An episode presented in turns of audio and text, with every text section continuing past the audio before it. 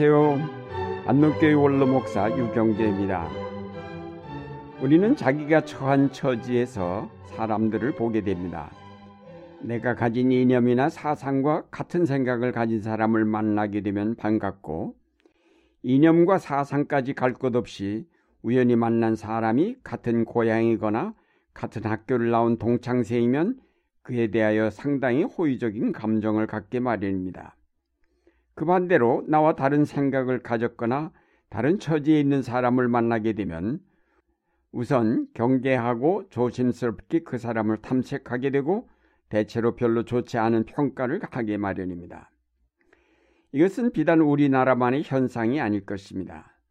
근본적으로 인간은 편견을 버릴 수 없고 어떤 한 편을 택할 수밖에 없으며 엄밀하게 중립적이거나 객관적인 자리에 서기는 쉽지 않습니다. 그것은 인간이 근본적으로 제한된 존재이기 때문입니다. 우린 극히 제한된 정보에 접할 수 있을 뿐이고 따라서 우리의 생각이나 경험은 제한될 수밖에 없습니다. 우리는 땅에서 태어나 땅의 것만을 볼 수밖에 없는 제한적인 존재입니다. 우리가 결국 이런 제약을 벗어나 하늘의 세계를 보려면 하나님의 도우심을 받지 않으면 안 될 것입니다. 우리가 더 멀리 보고 더 크게 생각하려면 성령의 도우심을 받아 높이 올라가야 할 것입니다. 우리가 가지고 있던 이 땅의 정보나 경험을 완전히 비우고 겸손히 성령의 도우심을 받아들일 때 우리는 전혀 새로운 경지에 서게 될 것이며 그러면 우리는 지금까지와 다른 하늘나라의 정보에 접하면서 사람이나 하나님 나라에 대한 생각도 달라지게 될 것입니다. 우리가 예수를 믿는다고 하지만 우리의 믿음은 지극히 편파적이고 제한적이며 때로는 잘못되어 있습니다. 그것은 우리가 자신을 비우고 거듭나지 않았기 때문입니다. 우리가 자신을 비우고 거듭날 때에 주님의 영이 우리 안에 들어오셔서 우리의 영의 눈을 밝히시며 우리를 영의 세계로 이끌어 주실 것입니다. 하나님의 아들이신 예수 그리스도께서 육신을 입어 이 땅에 오셨을 때 사람들은 그분을 하나님의 아들로 영접하지 않았습니다.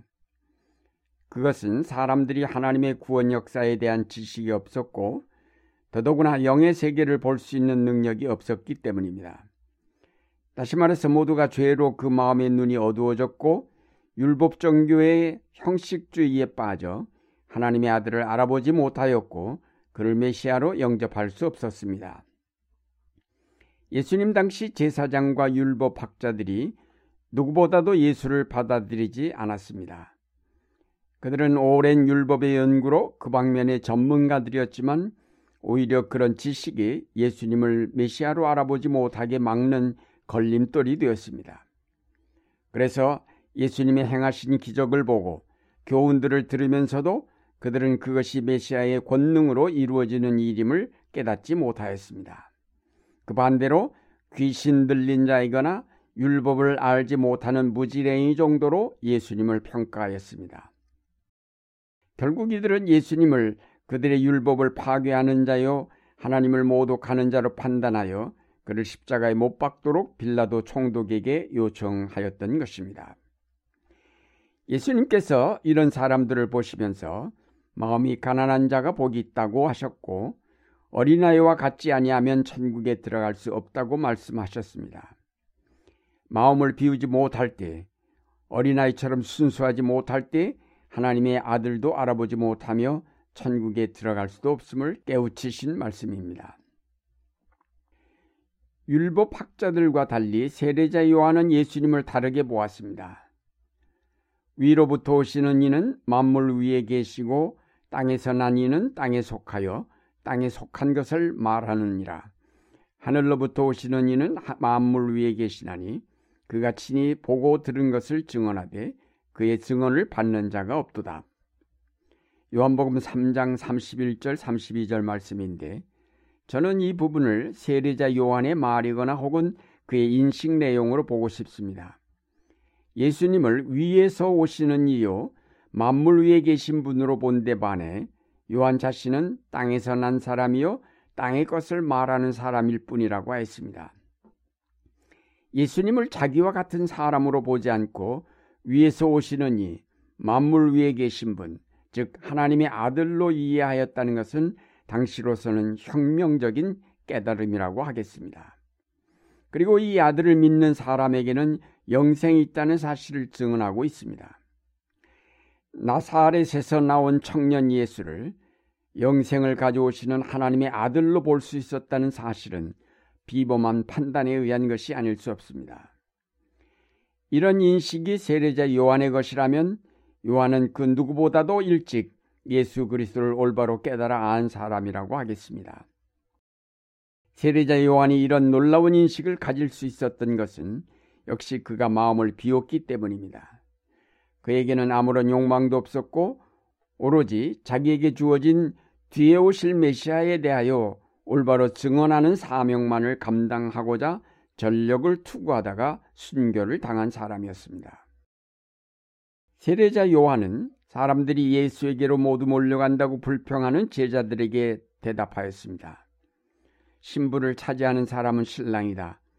신랑의 친구는 신랑이 오는 소리를 들으려고 서 있다가 신랑의 음성을 들으면 크게 기뻐한다. 나는 이런 기쁨으로 가득 차 있다. 그는 흥하여야 하고 나는 쇠하여야 한다. 참으로 멋진 대답입니다. 사람들은 요한이 혹시 그들이 기다리던 메시아가 아닐까 하는 기대를 가지고 있었고 요한의 제자들도 은근히 그런 기대를 가지고 있었던 것이 분명합니다. 그런데 요한 자신은 단호하게 나는 그리스도가 아니다 라고 선을 긋고 그는 흥하여야 하고 나는 쇠하여야 한다는 멋진 유언을 남겼습니다. 여기서 우리는 세례자 요한이 진정으로 겸손한 사람임을 알 수 있습니다. 그는 완전히 자신을 비웠습니다.